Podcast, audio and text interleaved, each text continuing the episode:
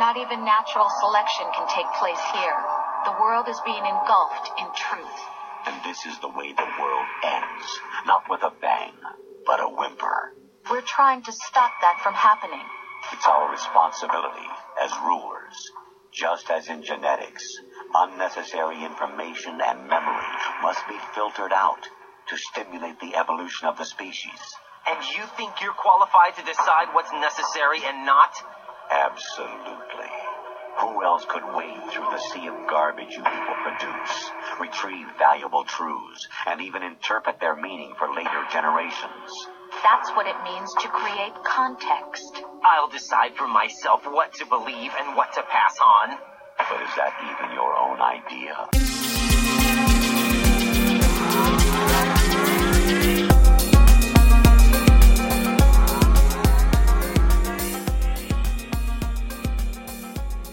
You are now listening to. La, la, la, la, la, la. Well, I'm not going to cut that. You are now listening to Enter VR, the podcast where we talk about all things virtual reality. I am Chris Miranda, your host, and I have this thing memorized now. Um, on today's show, I have uh, the creators of RedFrame. I'm speaking with Andrew and Michael, uh, and, and I am uh, very happy to have you guys on the show.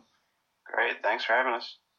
So, cool. Um, let's talk about RedFrame really quick where did it where did the inspiration come from for this for this really cool experience and by the way can you tell me can you tell for like for all the listeners who haven't played red frame what it is Sure. Um, so RedFrame's a game that's basically kind of an exploration adventure game. Um, it's in 3D, so it's obviously going to be um, something that we do on the Rift, and it takes place in a very large mansion that is sort of a surreal environment. And the game's really about exploring and learning about this environment, the people who live there, and progressing through it. Um, it's a little bit of a mystery, um, some puzzle elements to it, but the primary thrust of it is um, exploration um, and presence in a place you would never be in in the real world. Hmm. And what most people are familiar with in the VR community, at least, is a small demo that we released, which is just one bedroom, which I think is one of 18 rooms, I think, in the full mansion. Yeah, there's 18 rooms in the mansion, and then there's um, some significant other parts of the environment that we're still working on. Um, so it's definitely a much larger experience than what most people have seen. Wow, that is extremely exciting. Uh, that's a big ass mansion. yeah. what is uh what was the thing that pushed you guys over to to the edge to develop for virtual reality in the first place? Um, I think that um, Mike sort of got into it a little bit earlier um, and was following the whole development of it. Um, at the time, we were working on Red Frame more, just thinking as a PC sort of game, mm-hmm. uh, PC Mac, and uh, we saw it on a 3D TV, which on its own was pretty cool, um, and realized that it sort of created a, a, neat sense of looking into more of a real world than you see just in 2D.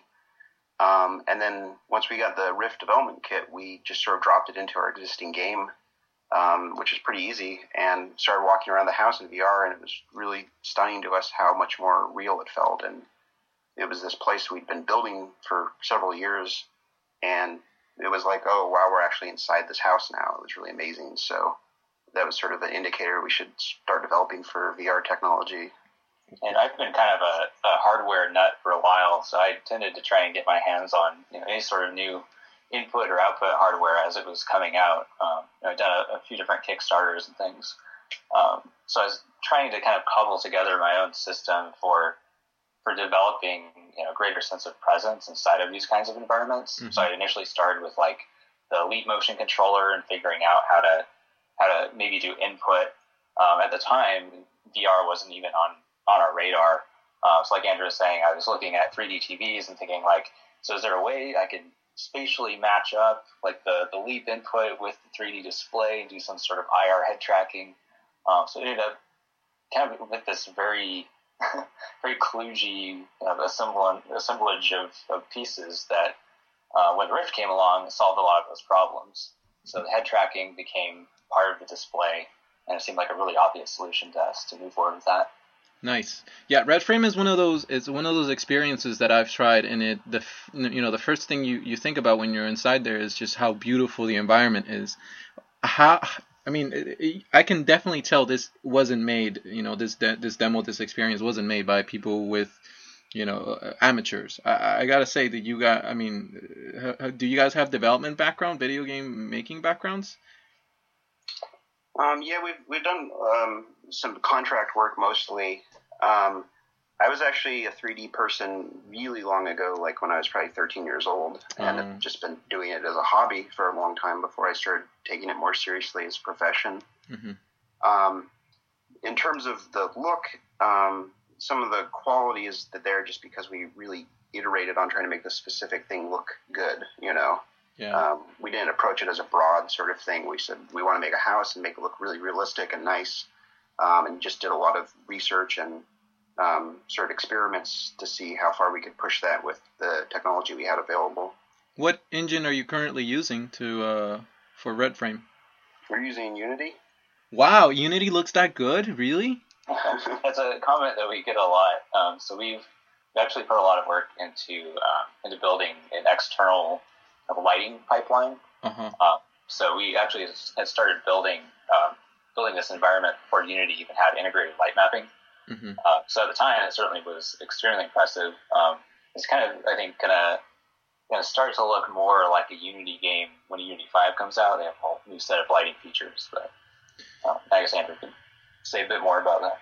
Yeah. Yeah, um, a, a big aspect of it is um, some people probably picked up on the fact that a lot of, or pretty much all the lighting in that demo and in our game is pre-baked into large textures.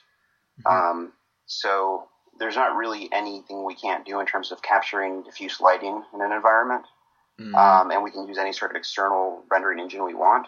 So right now we're using Turtle, which is a plugin for Maya. Um, but it, it basically comes down to just having sort of the physically correct light, um, good art assets, and um, you know nice texturing and everything. But that's more important, it seems, than any specific feature of the game engine. If you guys had to choose between having the best lighting in, in, in a game engine in the world versus the best texturing or the best materials, wh- which one would you choose?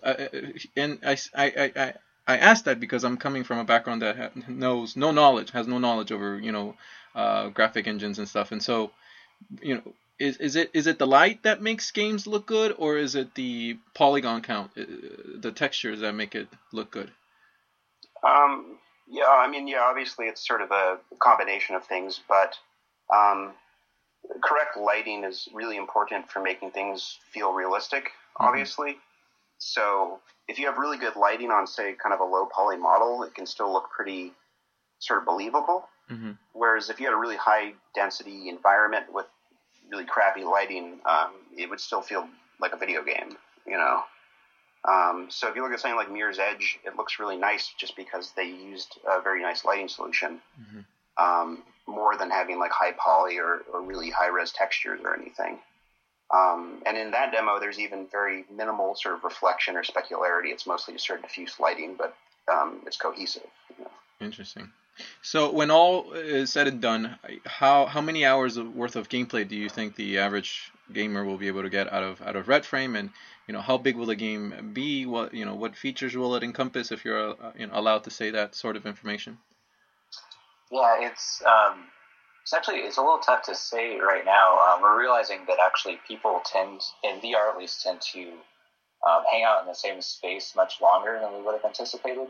Mm, Uh, so the game, in terms of just like sheer amount of content, it's probably actually going to be reduced a bit from our initial vision, which is good because it saves us time, of course. mhm. Um, but you know, I think people can have a really rich experience just exploring a single room as they've done with the, the demo that we've released. So we're still grappling with that a bit. Um, in terms of content, well, I guess Andrew, you want to? Yeah, I think I think the game, yeah, the, the length will be pretty variable. It'll be somewhere between, you know, two and eight hours, whatever that is. Mhm. Um, it, it'll also come down to sort of like, you know, there's some puzzle elements, some story elements, and we're only going to kind of keep in the stuff that really feels good.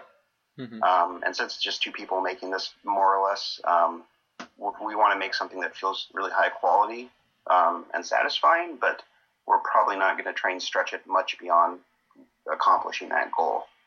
Um, so we don't want the game to feel like, oh, that was really short, but at the same time, it's, not going to be expanded way out, bigger than it needs to be. How? Um, Sorry, go ahead. Oh, and just in terms, like you were saying, in terms of VR, um, you get a lot more mileage out of a smaller environment uh, than if you're in sort of first-person shooter mode. You just run through everything, you know. Yeah, how how difficult is it for for a couple of indie developers such as yourselves to create a game for a medium that's never existed, quite existed, uh, for consumers? I mean, what are your what are your your more your most pressing challenges at, at this point when you're developing for VR? Hmm, that's a good question.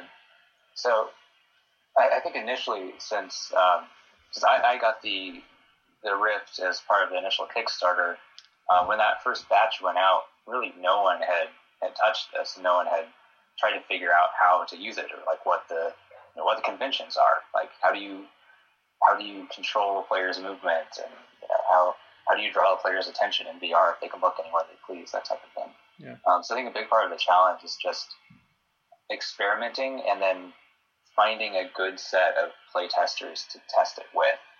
Uh, so we found that once people start to get used to a certain convention that you're testing, um, that they adapt to it pretty quickly. But it's difficult to tell like what uh, what the most number of people are most receptive to. Um, so, like for example, uh, we're probably going to limit the player's ability to walk backwards or sidestep, Mm. um, which is something that we had determined pretty early on just through playtesting. Is that you know that tended to make people sick, or they wouldn't even think to try it necessarily.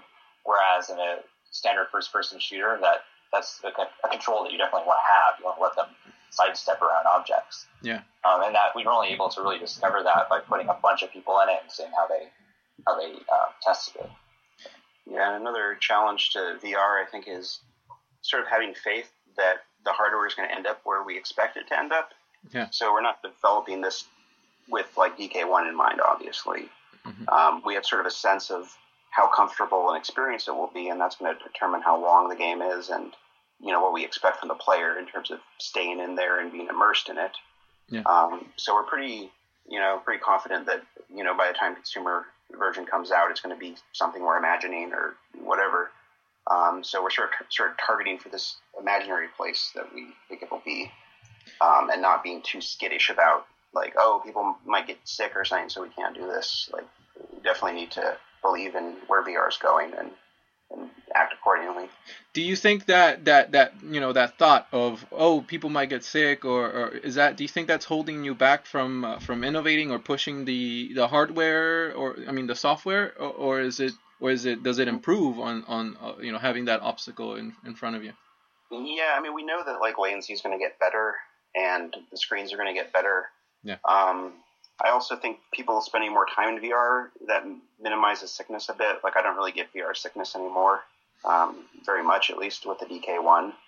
Um, so I think it's probably not very productive to be too worried about some of these things. At least you know you want to be worried a little bit and sort of um, be realistic about the hardware, but we don't want to um, sort of cripple the game early or something.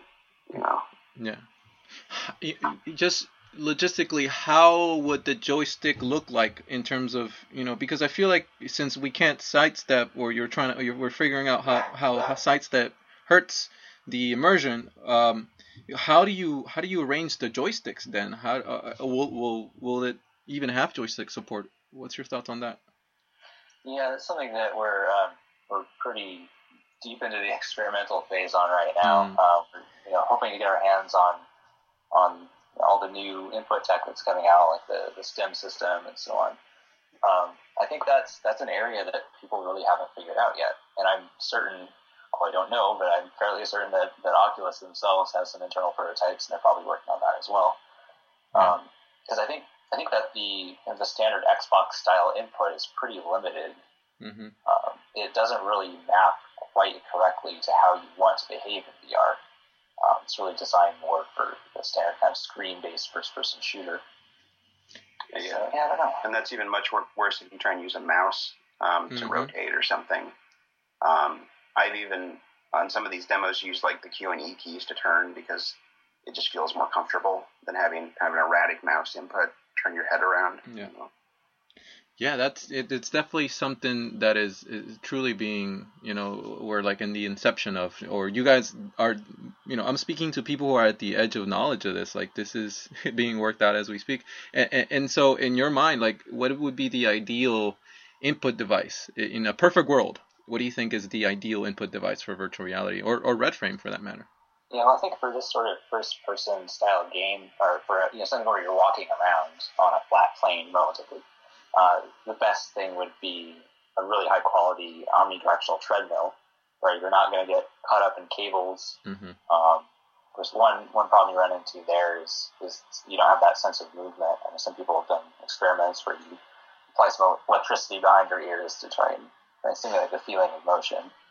But um, yeah, I think I think that's really the, the only way to go. Actually, let you turn physically around 360 degrees and feel as though you are using your feet and legs to move forward. Yeah. Or, or somehow disconnecting the brain from the central nervous system so that yeah. no i'm just kidding um, so it, the next question i wanted to ask you is uh, w- since you guys are making this for for oculus rift is this also going to be is, is there also going to be a pc port for this game uh, yeah i think um, i mean the way we're designing it is probably to work fine as a standard 2D game. Mm-hmm. It just isn't really the the optimal experience we feel to to play the game. Yeah. Um, but interestingly, a lot of like to go back a little bit to that last question, um, sort of relates. The um, yeah. the thing we've been thinking a lot about is what's the player actually do in this game, and sort of the simplest version of it. So that would be like move from place to place. Um, there's some interaction where you'd want like a mouse or your hand or something. Um, so figure out what those really core elements are of interaction and then find the simplest way to get those across. Um, and interestingly, doing that, I've actually had ideas of how to make the game work better even as a PC game without Oculus. Yeah. Um, so we just sort of reconsider a lot of things. Um, so yeah, we definitely wouldn't want to sort of exclude people who didn't have a Rift initially, um, but we are definitely designing it with the Rift in mind as how you should play the game is that is that a, a is that a, I mean I totally understand if it's if it's that a business decision uh, because uh, again we can't predict the future. We don't know the future of Oculus even though Facebook is rolling money to them you know it's still unpredictable. Uh, you know for example we just saw this this lawsuit that we can we can talk about in a little bit but um, yeah, is that a business decision? The fact that you're making uh, for both platforms, Oculus and PC, or is it more of you know? Yeah, I think it's more about inclusiveness. Yeah. For me, like it's like I just wanted as many people to play it as possible, mm-hmm. and also I, I could definitely understand there there'll be a certain portion of the population who just doesn't want to use a Rift or doesn't want to experience a game that way. Yeah. Um, and um, so hopefully the core of the game is strong enough that it, it, it gives value to the player regardless of you know what mode they play it in. Mm. Um, but at the same time, you know, we hope people do play it with a Rift, and, and hopefully a lot of people will have them in the near future, and it'll be a more ubiquitous way to play games. Well, actually, a lot of our early design decisions, um, back before we even were aware of VR, um, tended to make for good VR experiences. To, so to some degree, we got lucky with that. Like we decided early on that we weren't going to have a graphical user interface. It would just be you interacting with objects physically within this world. Mm. Um, so the, there's a more direct translation between the two than for many other games. Yeah, I was uh, that was gonna lead to my next question because is, is what you know once once the Rift arrives, the consumer Rift arrives, and I am a consumer out there in the world in the wild of picking games, figuring out what game I want to play. Do I do I play Red Frame on a regular PC or do I play it on the Oculus? And and I and I think like you know for you as a developer and designers, you know how can you compel me to play on the Rift, what what sorts of things will I be able to do with the Rift version that I wouldn't be able to do with the PC version? Yeah, that that I think is going to be a tough sell, probably not just for Red Frame, but mm. games in general. Yeah, yeah. We found that it's very hard to to convey to someone actually what the value of VR is unless they experience it. Yeah. So actually, a, a core part of our of the story and the style of this game revolves around uh, a sense of being in a real place. Um, and of course, the Rift is the most direct way to do that. Yeah. Something that was very hard for us to figure out how to do on a 2D screen. But you know, you can tell someone like, like, oh, you'll understand, you'll inherently understand the content of this game better if you experience it as though you're physically there, more than if you see it on a screen. But until they actually try that, it's kind of hard to to, you know, to believe that. So. Yeah, no, it's definitely something that is that is uh, a question that that is across the board in general. You know, every developer at this point is is having to uh, to to struggle or, or, or, or, you know put up with, and so yeah, I, think yeah, Red Frame seems to uh, seems that is it's gonna head in that direction. Now, in terms of uh, design, you know, have you encountered any gameplay mechanics that are only that you can only pull them off with the Rift, um, or or are you aware of any of that stuff? Actually, I think right now it's making everything uniformly slightly more difficult. Really? Just again, going back to the, the input issues, like Yeah. there's no there's no really good input for this. Um, initially, we we were designing some of our puzzles around mouse input, where you have to do some relatively precise movement of objects. Uh, but now that that you aren't able to see the mouse, there's like one extra layer of abstraction in your way. Trying to imagine where your hand is in physical space, which maps to the mouse, which maps to the game. And it's kind of a it becomes a pretty bad head trip. Yeah. Um, but yeah, I think probably once we start to see what kinds of, of VR input, VR specific input is being developed, um, that'll give us some ideas for how we can break through some of those problems. So, so Red Frame is going to be uh, targeted towards towards hardcore gamers, ca- casual consumers. Uh, I mean, uh, are you just making this game because it's, it's super fun for you and you, you figured? yeah, I think it, it'll be targeted towards people who like the kind of games we like, whoever Mm. that is. Um, We're, we're So- anticipating there's at least some of them out there. right, so it's probably not an easily delineated group of people or something. It's just um, the game is very inspired by things that were interesting to us when we were younger and games we played. Um, so we're, you know, trying to recreate that experience. And obviously, as you get older, you're not as impressed by things. Um, so the cool thing about the Rift is it's able to kind of regain some of that ground and, and make you feel the experience in the way you did when you were a kid. Yeah. You know, and because when you're a kid, everything's immersive. Yeah. Um, you know, and now everything's you're sort of used to it. So um, hopefully, yeah, we can just find whatever those group of people are who want to play this kind of thing. But I, I definitely don't know how you would describe that group. Well, you're speaking to one of those people. Uh, so, so we're out here. Yeah, you know that that that's an interesting uh, thing you bring up. You know how the things that used to impress us and amaze us when we were little no longer, you know, uh, even uh, uh, amuse us. You know, like I bring up, uh, for example, Godzilla. You know, the, have you seen the new trailers for the new Godzilla? Oh yeah, Ho- definitely. it- holy shit, it looks raw. It looks crazy. Um, it, and you could put compare that one to the old school 1998 Godzilla with uh, what was his name? Uh, not Jerry Bruckheimer, but but but uh, but yeah, like it, it felt like Sesame Street compared to this you know this this new Godzilla. So I feel like it's it's it's a trend that not only plagues game developers but also Hollywood, where you know every every other decade they have to you know up the ante with like drama, sex, bad words, violence, um, because people are becoming more and more. I feel like desensitized. You know, it's just you know. Right, and you- get diminishing returns every time you do that. So, I mean, if you look at these blockbuster movies, um, the special effects are really starting to hit a point where they can't make it feel like a new experience anymore. Um, so, like the last movie that probably kind of did that was Avatar, in terms of the visual effects being at a slightly higher level than anything else. hmm But it wasn't as impactful, I think, as like when people saw Jurassic Park or something. Yeah. So I think as you start to lose, like you can't use technology forever to capture that same thing um, just on its own. You need to find a way to figure out what the technology is doing and leverage it in a new, interesting way. Um, so, like if you're using virtual reality, I think if you just put more crazy graphics and more explosions and more um, shaders and just try and really max out the visuals, that might almost burn out too early. It- Yes. people need to step back and really think about what this experience is and then create something for it that's um, you know personal or interesting or whatever. I think what's interesting about VR specifically as a new technology is that it's, to some degree it lets you take familiar things that are perhaps even very simple and see them in a very new kind of way. Um, so I know, like initially when the Rift came out and there wasn't a lot of content, people started creating custom drivers that would let you um, see older games in stereo and have head tracking.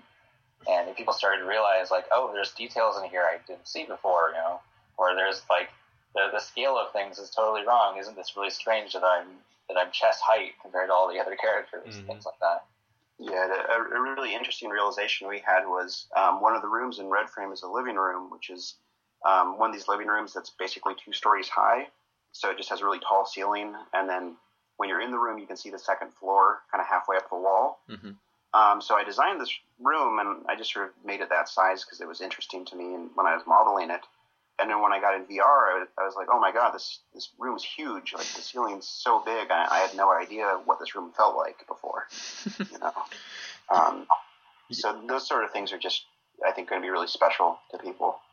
Yeah, in, es- in in essence, I feel like what VR is doing, it's gonna press, it's gonna, it's like hitting the reset button on people's, um, I don't know if it's inhibitions or expectations, because I I don't think you, I don't think I would want to be surrounded by a full-fledged Call of Duty 6, you know, sort of experience where shit is flown at me and you know it's hitting the fan all over the place. I don't, yeah, I, I think that'd be great for like certain periods of time, but uh, but I think that I, you know being able to appreciate much more. I, I wouldn't want to say simpler, but you know different experiences that are not you know, putting all their efforts on, you know, Michael Bay explosion, explosion, explosion. It's more like, you know, a, a story, and then there's there's there's cere- cerebral aspects of puzzle uh, solving. You know, you know, like that sort of stuff. You know, smart games are. Um, I, I don't know if they're like as prevalent as, you know, the typical first-person shooter military game. You know. Yeah, I mean, and having all those explosions and action and stuff in VR would probably be fine, but we just need to get there in a in a mature way where we figure out how to do it over time, and not just add Oculus support to existing games. Um, because that sort of stuff could be cool. I don't know, and I don't think anyone knows it right now. So we just have to start making things and figure out what we know works well in VR and let it evolve. Yeah, it's you know it's definitely evolving into something uh, fucking amazing. And, and so, are you uh, are you guys anticipating uh, the uh, how how are you anticipating the camera input that Oculus is now using for uh, for the DK2 and, and, and maybe CV1? I mean, is that going to affect your design process and development process? Yeah, it's something that, that I've been thinking quite a bit about. Um, I think one one of the issues that's going to come up is is you know how we how we model this world to be to the level of fidelity that would let someone put their face right down, like to the bottom shelf of the bookshelf, and read the, the labels on the books. Mm. Um, so that it's going to be, I think, an interesting asset design challenge. Um, in terms of of gameplay, I don't know if it would affect things much. I think it's more just a, a low level player perception thing. So. Cool. In terms of your story, I mean, I don't know if you can talk much about it, but I'm I'm curious. Like, what uh, do you have like an outline of what this story is gonna be about? Because I'm it, it I'm in there and I'm just like I, I want to know who I am. I want to know why I'm here. What what what the fuck is going on? You know, like, it, it, you guys uh, sort of t- thought about what the story will be about? Yeah, it's um. So I guess story in video games is sort of often means like a story that happens to the player, kind of like a narrative. Mm-hmm. Um, we're focusing more on like the history of the environment. So the story is in the history of like who's been there, why this place is the way it is. Um, you know, the different events that happened in the past that left some sort of um, echo there, or some sort of artifact, or whatever it is. Um, so we're we're developing that. The the player experience is less about um, a narrative arc for them and more about them discovering what this place is. And the puzzles that we're putting into the game are are essentially there as, an, as a form of exposition. So you kind of you have to play these puzzles, and through the process of solving them, you understand the environment that you're in a bit better. and the history that, that has constructed that environment. So a key part of it, and really the reason that it works so well in VR when you have a sense of presence, is that it's a game about these spaces that that effectively have have these qualities um, built into them just by virtue of the fact that there were kind of unique people living in different areas of this house. Hmm. Um, so the story kind of revolves around these three characters, and you can tell after a while playing the game which regions of the house um, they were most active in, and kind of how they how they affected their environment, and conversely how the environment started to affect them. This is yeah. I'm uh, I'm inside Red Frame and I and I it's so- it's so soothing for some reason. Is it? The, I feel like it might be the music, but it's such a you know what sort of tone are you taking? Is is this gonna turn for the worse? Are zombies gonna pop out of nowhere, or am I gonna be pulled down a well into? Uh... We're, we're both very much not into horror games. Okay. uh, which everyone we've talked to is like, it's like, oh, is this going to be a horror game? They look so excited, and I have to disappoint them by saying, no, it's actually just a very slow, meditative, peaceful game. Thank you. Thank you for that. It'll, um, it, yeah, it'll be a mystery, but it, it definitely won't be um, horror. Cool. Um, Yeah, I, I I'm looking forward to that. Actually, I mean, I think uh, at, at this point the uh, the market for horror games in VR is is getting filled up. I mean, I feel like I mean uh, it's gonna be a huge space, but I I, I think the horror genre genre is, is being pushed really really far and for good reason. I think the DK it, it, it's because of DK1. You know, it, dark spaces look a lot better with the pixels. I think, um, but yeah, it's just uh, it's it's interesting how uh, you guys are taking a different approach, and I like that. That's really cool. What inspired you to do Red Frame in the first place? Well, you know, let's make a game about exploring. What, why, why that out of nowhere? Um, so yeah, it's a really long probably answer to that. Yeah. Um, but I guess the bullet points would be that um, I think both of us um, played a lot of games when we were younger. Um, they were more along the lines of uh, um, adventure games, Mm. um, and specifically sort of the first-person puzzle adventure games. So obviously, people use the example of Myst a lot, um, but I played more kind of obscure games. Um, there was one called Amber um, Journeys Beyond, which was a, adventure game set in a house. So that's obviously kind of inspiring to me. Mm. Um, and that actually was kind of a horror game, or it was about ghosts, but it wasn't that scary. Um, but it, so you know, when we're pretty young, we play these games um, where you'd be in an environment and walk around it and find things, and it was really interesting to us. And then those kind of games sort of disappeared for somewhat good reasons and some bad reasons, but um, we realized we were in a place where we could make something that had a lot of those elements that were important to us. Um, I think Red Frame specifically evolved because, uh, like, I'm really interested in houses or, or places people lived as environments. Um, and I thought, well, that would be a sort of a neat game to make, like make something in a house because it's a self-contained environment. You know, we could make the game really fast, which isn't true. Um, so once we said, okay, let's build a house, then we started thinking about like, well, who lived there and what's sort of a, a, a puzzle interaction that would fit with this environment. And it just sort of evolved over time. So it wasn't like some master plan initially, like this is the game. It was more uh, exploration for us, like figuring out what this could be. And I think a big part of, of that puzzle development or choosing to have puzzles in it was thinking back to, you know, why did all these old adventure games die? And I think a key component of that is that the, the puzzle structure, the kind of the core gameplay was inherently irrational, that all these puzzles just made no sense generally. Um, they were all just kind of, you know, arbitrarily twisting knobs and pulling levers and listening for something to happen. Um, so we wanted to step back from that and say, well, what what was it about these games that we enjoyed? It wasn't irrational puzzles; it was that that exploration and that sense of being in a different place. Yeah, no, it's. Uh, I think the uh, I, I like the. I, I really like your vision. What are what are your top you know three games uh, growing up that if you had to you know take them on a spaceship to uh, have it a new planet? You know what what video games would you take with you?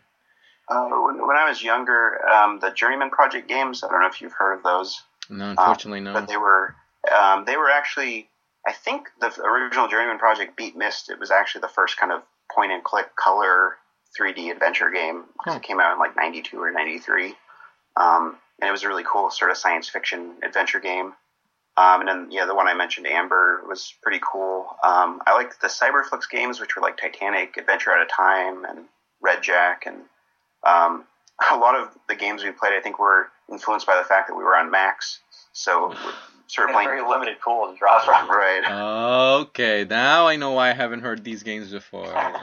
okay. Yeah, they, I think they were a lot of them were maybe even just for Mac, or at least they were on Mac, so we tried them. Um, and then on sort of an unrelated note, we both played a lot of the original Bungie games like Marathon and Myth, which aren't really influencing this at all, but were cool. Well, I think for me it did influence it a bit. Like the, the series of marathon games, they were pretty straight up first person shooters, but they were in some pretty interesting environments, um, especially given the technology of the time. And it was effectively like the quality of a Doom engine, but they managed to make it feel as though you're on a ship that, that has a coherent structure to it, which I always found really interesting.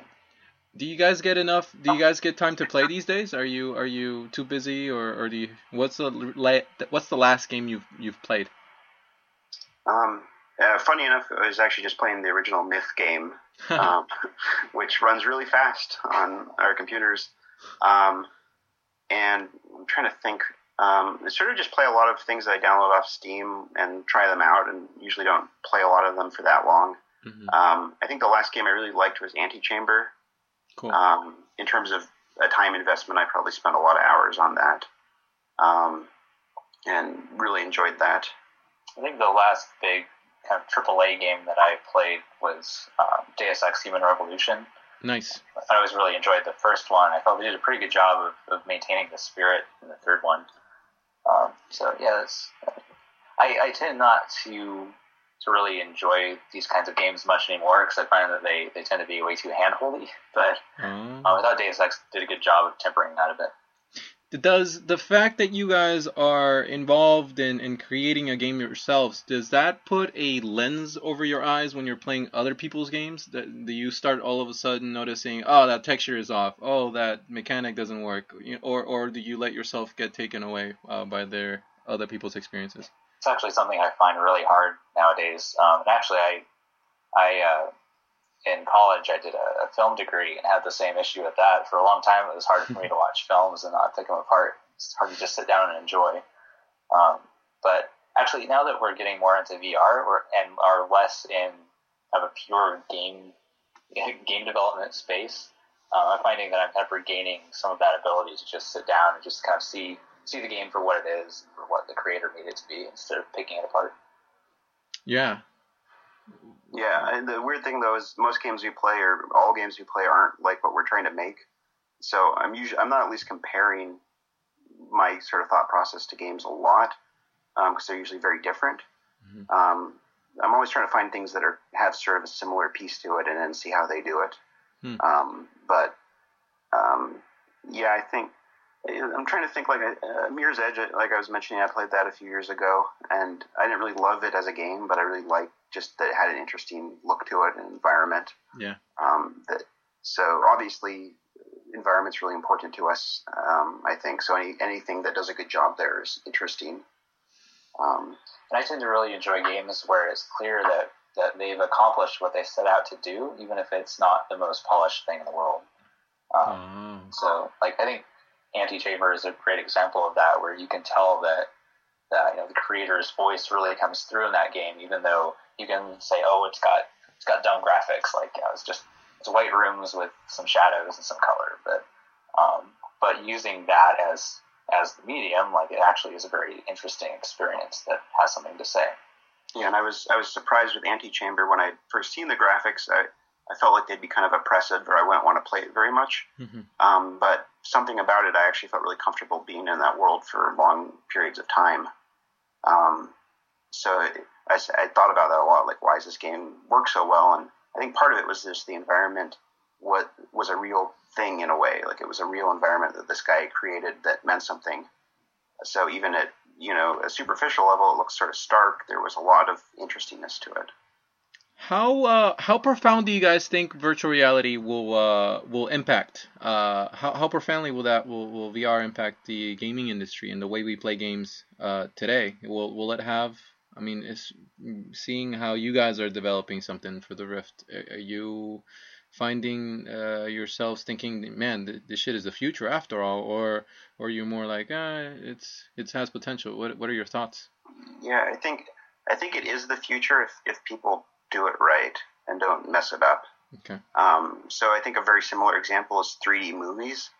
Um, when I saw Avatar in 3D, I thought, oh, that that's a pretty good use of 3D. Like it looked really good.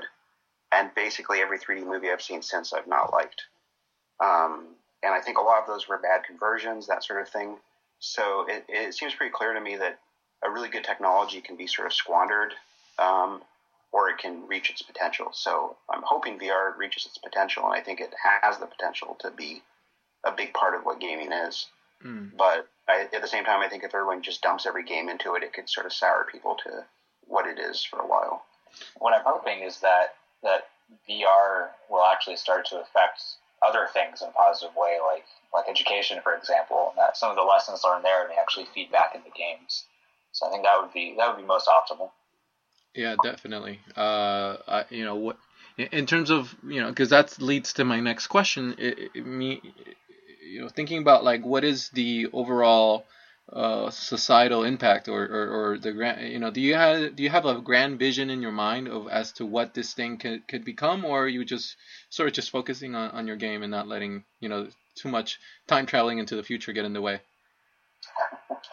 Trying not to be battered around too much right now, I think. Um, it's it's very tempting to try and extrapolate what it could become, but I think we're we're at a point with this technology where some of the initial decisions that are being made right now are going to have a striking effect on on what this becomes in the future. I mean, we're, we're kind of you know we're we're laying the groundwork for what will become locked in as being the conventions of VR and how people use it, and how people perceive it. So the best we can really do is is try to make something that we think leverages that technology in a, in a positive way, and hopefully be a part of that of laying that groundwork. Yeah, I, I think that um, sometimes it's bad to, to look at technology in an abstract way, like, oh, there's this technology, like, what can it do? But rather look at it as a tool to solve a problem. Um, and then when that problem comes up, use that tool. So, uh, one example I've used um, a lot with Red Frame is that there's a lot of art in the game. Um, and I used to go to art museums to, you know, get inspired. And I'd go to the art museum and feel really inspired and just by the museum itself, not just the art. Um, and then I'd come home and put some of the same art into the environment and look at it on a 2D screen and be kind of disappointed. Like, this isn't the feeling I had when I was at that place. Mm-hmm. So, VR sort of solves that problem somewhat. Um, and it's good because the problem already existed and, and this was a tool to fix it. So, I'm hoping that people will use it that way. Like, for education, we shouldn't just use it for everything in education. We should say, where would this help people really? You know. Mm. Yeah, that's a good. That is a very good point. Let's let's talk about this whole uh, Zenim, ZeniMax uh, lawsuit that uh, just popped up today. I, I think uh, yeah, our Oculus is going pretty wild over it, or not. I don't think if they're going wild. It's not like the Facebook thing, but it's it's getting uh, traction and, and, and everybody's finding out. What are your thoughts on this? I mean, it's essentially ZeniMax is accusing Oculus of stealing uh, virtual reality information through through John Carmack when they acquired John Carmack. Um, yeah, I'm. Uh, I guess I'm not. I'm not clear quite what the the argument is there because I, I know I saw John mention on Twitter that um, none of the work he had done had been patented. Mm-hmm. Um, I don't really know like if they're claiming that that he had trade secrets that he took to Oculus, or if he was working on Oculus code when he was on the clock at, ZeniMax, or what.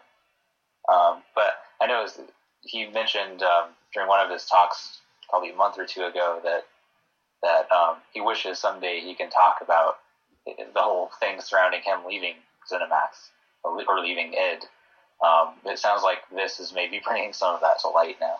Yeah, yeah, it's pretty crazy. I mean, what do you think this is going to uh, affect at all the uh, production line of, of CV1 or or? I wouldn't imagine so. I mean, mm-hmm. I think it, it might have if Oculus was still just on their own, just operating off from VC funding. Um, now that they've got Facebook behind them, I'm sure they've got pretty good lawyers. So Yeah. Yeah, that's where that army of lawyers comes in handy. yeah, they're very timely too. Pretty, yeah, that's so crazy. I mean, I and I think that people on Reddit were saying like this is a sign of things to come because now everyone is going to come out of the woodwork to, you know, claim ownership of some patent obscure and that was made in the 1990s. Is that is this a good thing? I mean, I mean, will that will this set a precedent precedent for other people to show up and start, you know, th- flinging feces at Oculus? I think it's it's pretty common in the tech industry nowadays. I know that, at least from my perception, patents aren't really used anymore to to protect a a core product that you want to produce. It's more like how much legal ammunition can we get in case we want or need to go after somebody for some arbitrary thing, and then Yeah. the patents are thrown around, and the size of your patent portfolio is compared against the other person as a as a part of that that tussle. Um, so yeah, I I don't know. It's, it'll be interesting to see how it pans out. It yeah, it, it truly will. Uh, most likely, I mean, uh, what I'm what I'm getting from people is that there it might you know just settle out of court. Uh, but yeah, I imagine it would have to. Yeah, but it's just uh, super interesting that uh, uh, this is starting to occur, and yeah, hmm, Yeah, I'm sure we'll see more of it because I'm I'm actually kind of curious uh, what kinds of companies now hold patents for for older VR tech. Yeah. Because I'm sure they're out there. They just have probably been dormant for 20 years. Eric uh, Eric Greenbaum, the creator of the New York Meetup, he's he's an attorney, and he create he put on his blog. Uh, he did some research, and he found all the companies, m- most of the companies I think that have VR patents, and Oh, interesting. there's there's a few that you'd never think like. Um, was it Canon or, or, or Nikon has VR patents? Uh, Nintendo has a bunch. Uh, who knows what they're doing just sitting on them? Um, but yeah, it's gonna be super interesting. Uh, I hope it. Yeah, go ahead. Oh, I guess Nintendo would have some from the Virtual Boy. I wonder how much of that is applicable. Yeah, huh? You know, how, could it could this get as bad as like uh, how uh, in Europe, for example, there was these injunctions by by courts saying uh, I know Samsung and Apple are always at each other's throats, and it was I don't know if it was last year or a couple years ago where a court in in uh, a European country said, yeah, we're not gonna allow any more Apple phones in the, into the country because of this lawsuit. I mean, yeah, I mean, it, uh, you know, I don't mean to be like a fear mongerer, always thinking about the worst case scenario, but like, it, I, I, I imagine that if Nintendo comes out of the woodwork and with its army of, of lawyers, this could pose a considerable challenge to Oculus legally, right? Uh, possibly. I yeah, I don't really know. Who Uh, knows? I mean, like I say, with Facebook backing them, I, I imagine there's a lot of protection there. Yeah, I mean, it, when you, when, it seems like whenever you get these giant corporations going up against each other, it tends to just kind of draw things out for years, and nothing really seems to come of it long term. So I'm not, we're not too concerned. It seems like Facebook acquiring them was um, maybe the impetus for some of this to happen too.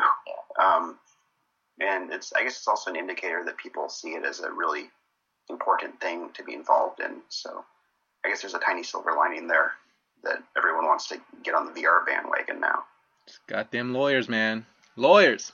You know what they say about lawyers? Everyone hates lawyers except their own. Um, but Jesus Christ, it's crazy. In, terms of the release of the CV1, I mean, uh, I, just saw another post, uh, and, and it was uh, dismissed as speculation. Somehow they were talking about how the new, re- the you know, the CV1 is going to be released in 2015. N- knowing that information, uh, or, or or are you guys um, planning your release of the uh, in conjunction with CV1, or, or you know, what are what are your thoughts on that? Well, I think you know optimally if we if we felt like we were in a position where the game was was you know approaching completion and we had a hard date for the for the launch of the Rifts, um, we might you know try and just crunch on it and finish it. Um, but I don't think at this point we're probably going to make any real hard decisions about that. Um, if it looks like it's going to take us you know four or five months longer to finish Red Frame than when the when CV one comes out, we'll just make sure we're we're launching within the first year, I suppose. Yeah, it's sort, it's sort of like um, if a lot of the important sort of game design decisions and story decisions are there, I'd feel comfortable either like hiring people to help finish it or just cramming on it or whatever. Um, if the actual game design is still not where we want it to be, we're not going to rush that just because it will hurt the, the game, you know. Yeah. Yeah, I think it's much more important to, to cultivate some really high quality VR experiences and be slightly late to the game than to try and rush stuff out and have people's first experience with with the Rift, with the consumer um, launched Rift, be not, maybe not be bad, but it would be less than than what it could be if they just were able to wait six months for some other products. Yeah, that's a very good point. In, in terms of funding, I mean, uh, how difficult has it been finding funding for, for this sort of experience? Uh, I mean, I feel like it's uh, people are are having to go through indie developers. Um, I mean, are having to go through Indiegogo and Kickstarter a lot. Is it because investors are, are scared of, of, of jumping into the virtual reality hype train yet, or I mean, how how's that experience been for you guys? Uh, yeah, I think we're, we're in kind of a, a fortunate position where um, we're able to do contract work, and then between contracts, we can take some time and then focus in on Redframe. Um, so we we made the decision early on not to seek funding uh, and try and just kind of bootstrap it ourselves. Um, the reason for that is, of course, once you start taking on investors, certainly if you take on a big investor, um, they're going to want to have some sort of control over what it is that you're making. Uh, and Redframe is the sort of product that doesn't really doesn't really fit into a clear category. It's not something you can easily give an elevator pitch for. Mm. Um, but we know it's something that, that if we do it right, it'll it'll be a, a great thing for people to experience. Mm-hmm. Um, so taking on big investment was off the table. Um, taking on smaller investment like Kickstarter is something that we had had thought about early on. Talked about you know that's something we want to pursue eventually once we need it to kind of push us to the finish line. Um, but you know, I'm seeing a lot of these games now that are running into this issue where, where now instead of having one investor who wants to have creative control over, over your game, you now have a thousand investors that want creative control. Um, and it becomes an issue of trying to manage that community, uh, which I know for a lot of people, and friends of ours have done Kickstarters. Um, they've ended up having to put so much energy into managing that community that it's been difficult for them to actually focus on their on the creation of their game.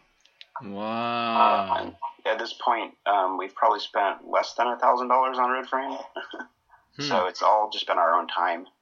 Um, you know, spend a little money here and there on models if you know we don't want to model it ourselves or something. But um, we've had almost no financial investment in it. It's it's a time investment, you know.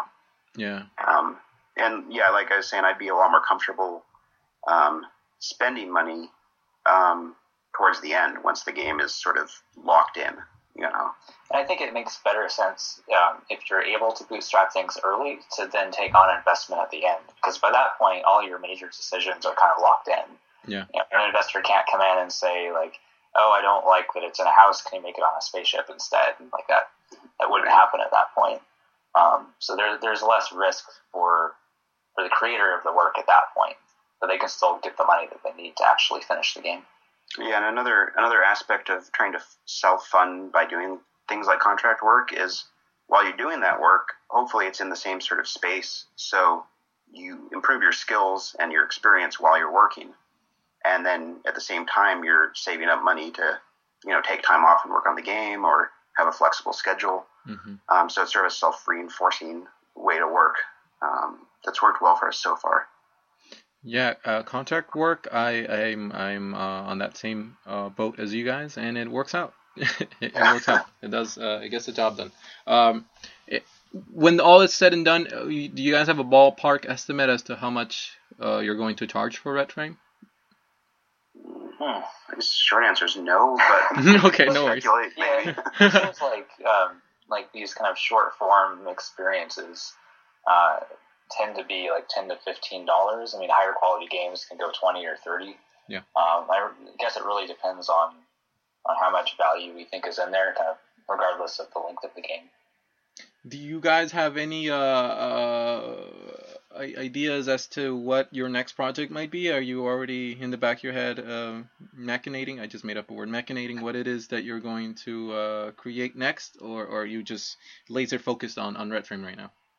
Well, uh, we, we have some idea of, of, some things we want to work on.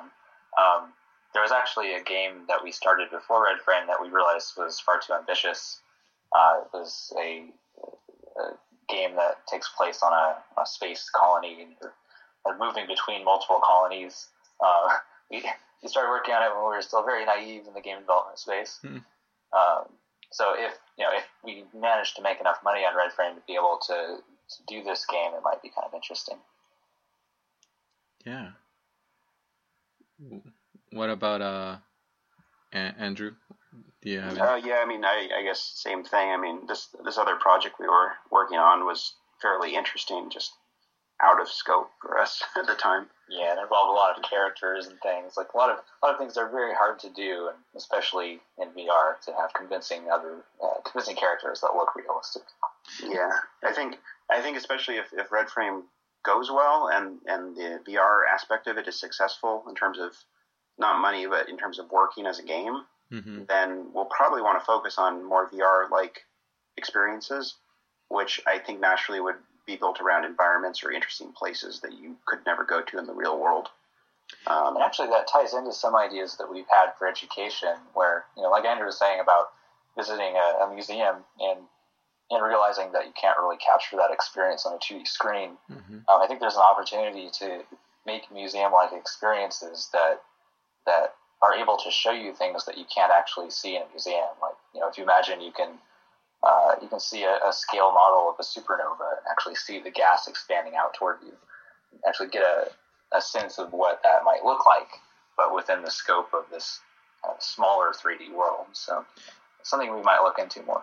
That would be uh, sorry, but that would be amazing uh, uh, to think uh, to uh, implement VR in, in, in museums because I, I feel like the works of art and, and sorts of pieces that are in museums won't last forever. Everything de- deteriorates, um, and so I'm thinking in the grand scheme of things, you know, in, in the long run, the Mona Lisa is not going to be around forever. Um, so I figured we might as well digitally uh, make a copy somewhere in the metaverse and have it there forever, technically. Yeah. Yeah, it's, it's a really interesting potential for lots of things, like just going to historical places that don't exist anymore, Yeah. or you know, walking around on the Apollo 11 moon landing site and seeing what that looked like. Um, That's a I good think one. that that'd be a really cool way, and it's a type of education that isn't maybe what schools do, but it's like knowing what it feels like to be in a real historical place is really educational um, at sort of human level. Like, what was this like, and how did it feel to be there? Um, and I think it would give you a lot of perspective on things that you wouldn't get from just reading about it. I think people tend to lose some degree of, of empathy for people that you know, lived in the past. Like it's difficult to connect your life now with what it was like to live in ancient Rome, let's say. Yeah. Uh, but if you're able to actually feel like you're in that place, you get a sense of like, oh, these these are people who are like me. These these were real people that had real experiences. That that I like that. I like that idea a lot, and I, I feel like it could be used not just for like ancient people, but I'm t- I'm thinking about like you know 40 years ago, we're trying to experience what it'd be like to be John Glenn on Apollo 15. I'm ma- making that number up uh, on your way to the moon, and, and seeing that from his perspective, or Sure. it's, or take it even further, uh, what it would be like to see uh, yourself be Jackie Kennedy the moment that JFK gets shot. Oh, that would be crazy. That'd be crazy. And, and, and so I'm, I'm talking about like hit, teaching real history to people. Like Yeah. Right. it'd be and crazy. yeah, I think the what Mike was saying is empathy is a really big part Yep. of it. You know, like feeling what someone else felt, and that's really hard to do. Um, yeah, an interesting example recently is we, we were down in LA and we saw the Space Shuttle Endeavour.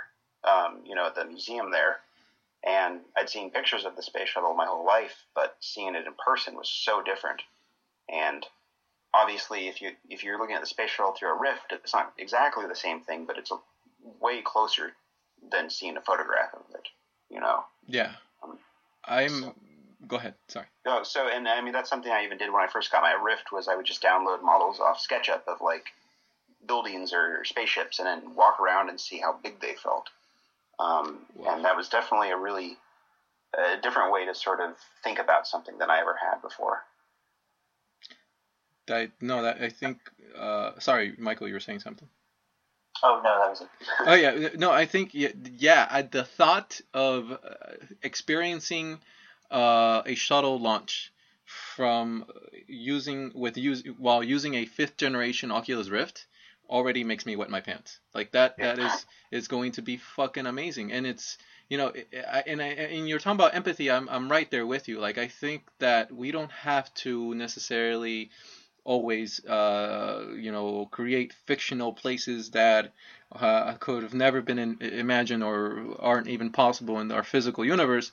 We we could still reimagine uh, or remix the history that we've already had. I go back to the same thing, just experiencing a shuttle launch from from uh, a, a, space shuttle astronaut. That'd be fucking awesome. Follow me down the rabbit hole for a quick sec, because uh, I'm th- I, I want to talk about space and uh, what's been happening lately with this whole uh, Russia and the U.S. and how Russia sent an email. I don't know if it was an email or they put out a message saying if if if Americans want to if the Americans want access to the International Space Station, they're gonna have to use a trampoline.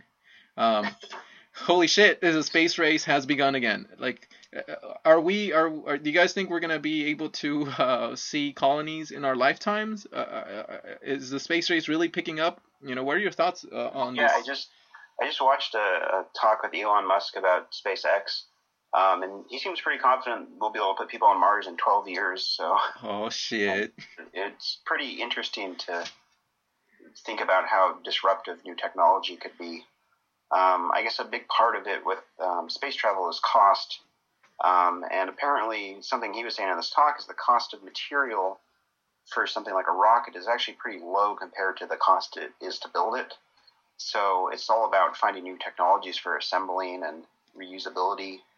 Um, so, yeah, I mean, there could be some disruptive technologies that make space exploration sort of break away. It's been somewhat stagnant for 30 years. Yeah. so I'm I'm optimistic. Um, I think that uh, it's really interesting. Even the Dragon capsule taking crew up to the ISS is pretty interesting um, and surprising how far along that is. Yeah. I think people are getting interested in space again, which they, they hadn't been for a while. And I know that we, we grew up with a space shuttle, but it kind of, I think, reached the saturation point where you wouldn't watch a, a, shuttle launch anymore. Like you wouldn't seek out videos or images of that. You just kind of knew that it was happening. But now with the, the private industry starting to take things over, like the Dragon capsule, it's something that people are actively looking at again. Like they're looking up news about it and actually trying to follow along. So it's pretty exciting. Yeah, it's super exciting just thinking about the innovations that will cross over to to us, to regular people when when you know when a new space race or a new space era of space exploration gets kickstarted again. Yeah, um, yeah. I know that NASA has uh, for a long time had their own VR lab. Uh, mm. So I'm curious, you know, if, if any of that starts to, to trickle down to consumers or not. Oh shit! No, I really want. Uh, no, Elon Musk also put out a video where he put on a Rift and he was, you know, he was building or uh, checking out his his rocket engines inside of VR, which. So that so right there we're like Iron Man like here. Yeah. yeah, it actually seems like a really good way um, to work on design too, like to be able to design in, in true 3D. Um, so that yeah, that seems pretty interesting.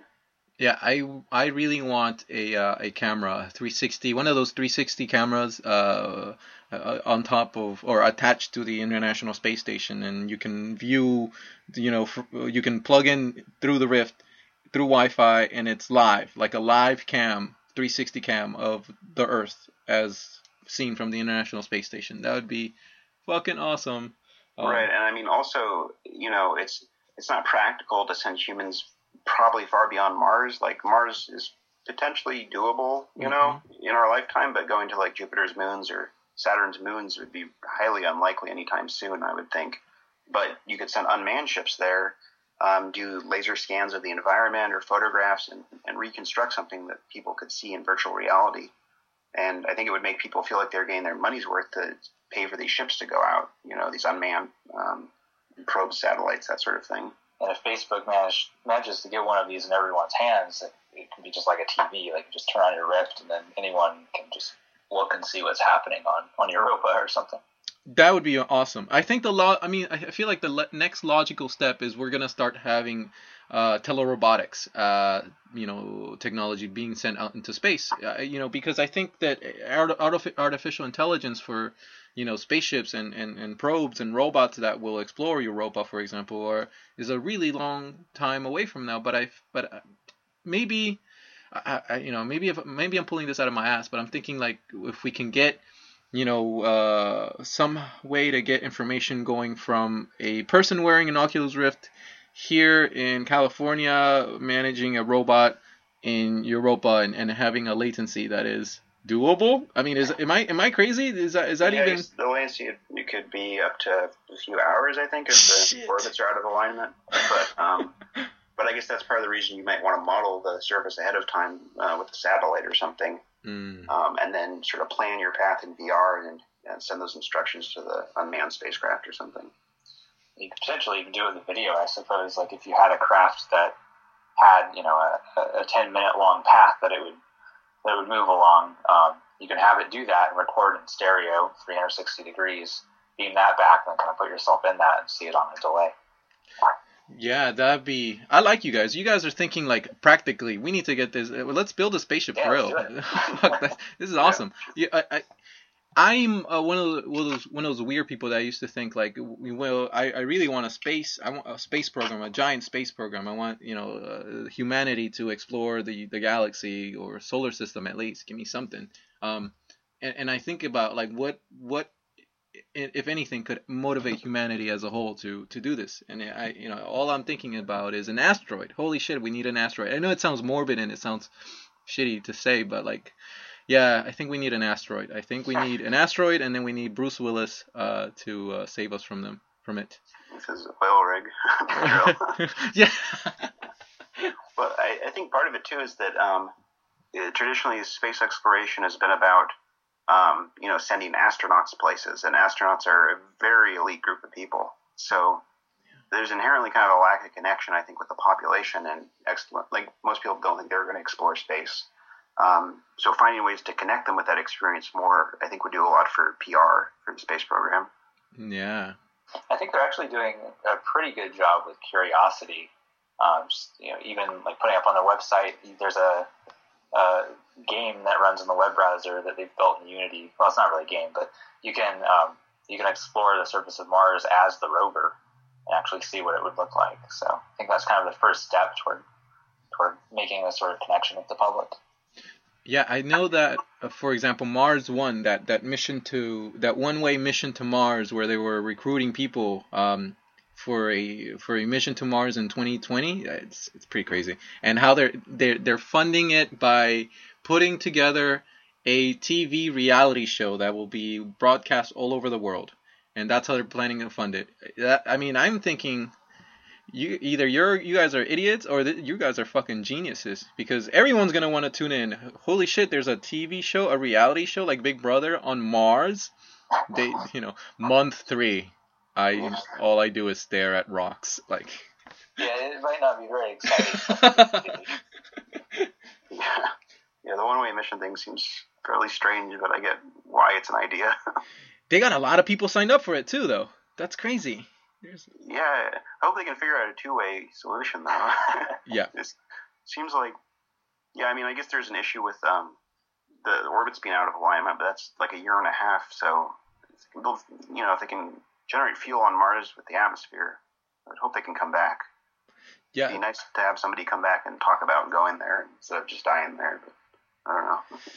Well, assuming uh, we survive the post antibacterial age, uh, I don't know if you saw that report by the, the, the World Health Health Organization, how we're reaching that the post antibacterial uh, antibiotic antibiotic uh, age. The antibiotic resistance is increasing too much. Yeah, so assuming we, we survive that, I, I'm I, I'm hoping that you know by the time I'm 80, I can have my cake and eat it. I can go to Mars and come back. Um, but Yeah. holy shit, it's uh, what 50 years from now? I think I think it's possible. Maybe I don't know. Yeah, if it's a priority, it's definitely possible. We'll see how people feel about it, I guess. What could what could at all give it a major priority? Do you think it we, we find a bug or like a bacteria there crawling? Do you think that might you know propel NASA or our, our leaders to say, "Fuck, we need to get out get out there and uh, you know." Yeah, I mean, like don't that know. would definitely do it. I think that the problem is a lot of people aren't as interested in science that potentially would be if it was taught better and made, you know, not ruin for them when they're children. Yeah. So, uh, hopefully, uh, you know, making science, uh, conveying how interesting it is as it is instead of making it sort of this weird thing that people have to do in school um, could trickle down and make the general population a little more receptive to the, the idea of doing pure science just for the sake of it, you know. Mm-hmm. Or we find oil on Mars. yeah. Yeah, except you have to burn ten times as much to get there, probably. Yeah. There seems always to be, you know, some sort of a, a political or economic pressure to these things. And even the original space race was largely political. Mhm. Uh, so I think probably what's most likely is that there will be some big commercial incentive to to go to Mars or to go to some other planet, just like we're seeing now with with companies wanting to go out and mine asteroids. Yeah. They, they see that there's a huge amount of precious metal there, so it makes it worth the trip. Yeah, I mean, the great thing about developing technology is it has lots of uses. So the technology to go to Mars would be applicable in a lot of other places, I would think. Um, and I wouldn't be surprised if there's sort of a corporate space race to Mars or something for, for sort of the same rhetorical reasons that there was the moon space race. You know, um, company can show that it has the best technology because it's able to accomplish that. Yeah. Um, so the the commercialization is going to make it really interesting in the next you know few decades, I think. Here's I and I don't mean to get too uh, down on America, but you know, America, fuck yeah. Uh, I, I, you know, the, are we? Is our educational system ready for this 21st century that we're you know heading towards? And not only that, but I feel like uh, I wonder if if knowing the fact that, for example, what uh, the World Bank said that this year, sometime this year, China will overtake the U.S. as the number one economy and and so I wonder will will this be the thing? Will this be the catalyst that will propel a new space race? I don't know. And if it does, are are are the kids that are growing up today, going to school today, are these schools preparing them for for for these new challenges? I wonder. Yeah, it's it's tough to say if, what school can even do. I mean, I think part of the the problem is education is sort of partitioned off too much from the rest of our lives. Like we think of it as this thing you do when you're a kid, Yeah. and you don't really want to do it, and it sucks. Um, and I think making education sort of a, more a part of our lives will be really important because you know we need to care about these things not just when we're told about them. You know, caring about science or something shouldn't just be something you do because you're taking a class on it. Um, being curious, I think, is the important aspect here. It's something that, unfortunately, American education seems to to kind of beat out of people is that, that sense of curiosity and wonder about things. Because if Mhm. someone's curious, I think pretty much anyone would want to pursue that and then learn. Um, but we're taught not to be curious; we're taught to memorize. So that's an issue we need to overcome. Yeah, for sure. and it, it might be solved from the outside by other things that aren't the school system. You know, um, I mean, even the internet, it's had good and bad effects on people's ability to learn, but it, it is um, objectively good at allowing people to have more information than they've ever had before. Yeah. Um, so that happened uh, completely independent of education system. And so, you know, maybe other disruptive things like that will happen along the way. Um, I hope they do. I'm crossing my fingers for them. Do you and, and you know I know we're starting to run a little late, but I want to get your thoughts on the future of the internet itself because I've been uh, paying attention to this FCC uh, preliminary ruling. They were talking about ending net neutrality. What sort of bullshit is that? What do you What do you guys think on this? Have you been aware of it? to some degree, um, I think for me, jury's still out. I, it, it's, a, it's a very hard issue for me to grapple with. I mean, at some level, I would hope that that you know everything remains free and open, but at the same time, I don't know if I have kind of a holistic enough picture to know um, how that would even work moving forward. Like uh, the world is made out of these giant corporations, and they all have very particular interests. So I guess it's a, a matter of lessening the damage instead of trying to just stonewall. Yeah, I guess we've been fortunate in some way how open the internet's been historically and unregulated it's been. Um, it seems like it could have been a lot worse, but um, yeah, I, I agree that I'm not, uh, don't have quite the um, broad view of this to have a really strong opinion. Yeah, I, I'm I'm hoping that I'm crossing my fingers the worst case scenario doesn't go through, and and I you know I'm hoping that I won't end up being one of those people taking feeling like I took for granted the openness of the internet as we know it today. Um, yeah, hopefully we won't have to be telling our kids about the good old days of the open internet. Oh, let me tell you, come on, kids, sit on my lap. Let me tell you about the time I used to uh, be able to porn uh, browse Pornhub at uh, lightning speed compared to uh, the other sites. Yeah, shit, it's gonna it's it's gonna suck because I, I do like Pornhub. But in terms of like uh, you know, are you more optimistic or, or do you guys find yourselves more pessimistic about the future of the internet? Uh, and let's talk about humanity itself. yeah, well, I think I'm optimistic in general. I mean, even I think even if the internet um, changes fundamentally, that there will still be pressures that end up you know, creating another sort of network, or, or who knows? Like, so long as there's a desire for something to exist, there's a pretty good chance it'll it'll come to be at some point. So. Yeah. Yeah, I think there's um, there's so much noise right now that it's a little bit hard to say um, even what direction we're heading. But um, yeah, there's been definitely a lot of the openness that we've seen in the past has has been really huge. You know, I mean, just the way we're able to share information and develop things right now and um, collaborate with people in, in, other parts of the world is has been so significant in moving things forward much quicker than I think they would have been. Yeah, I think there needs to be this sort of wild west period in, in anything, the internet included. Um, so I think that it's possible that once you start moving out of that that kind of wild west attitude, that you, that you can still have a, a sustainable system that, that people are able to use in a positive way. But mm-hmm. uh, it's, it's yet to be seen exactly what that will look like moving forward. Yeah, I mean, historically, it's it's hard to ratchet back freedoms people have. I mean, it's obviously been happening in some ways, but um, the, the longer people have freedoms and expectations of what they're able to do, the, the harder it is for uh, any sort of power structure to come in and say they can't do that anymore. So even if things aren't as good as they are now, it's good that we've had this time period to sort of set a precedent for what we should be able to do. Yeah. Um, hopefully that'll mitigate it somewhat. Uh, yeah, I hope so too, because you know I, I I understand the power of the internet. There's never before seen in human history a tool such as this that now we can all interconnect and communicate at the speed of light. And it's insane that you know I think governments are realizing that holy shit, this thing is a lot more powerful than we thought. We need to hold on to it. You know, yeah, it's, it's interesting how long it took to realize that. Oh yeah, they were dismissing it. I mean, I, I know they they must have been dismissing. Ah, it's just for nerds. Ah, it's just for the kids. Let them play. But you know, Arab, I think Arab Spring happened. Uh, Occupy Wall Street happened, and and uh, you know, just protests all over the world that are organized through social media and the internet. And you know, they're realizing, oh shit, yeah, there's. Yeah.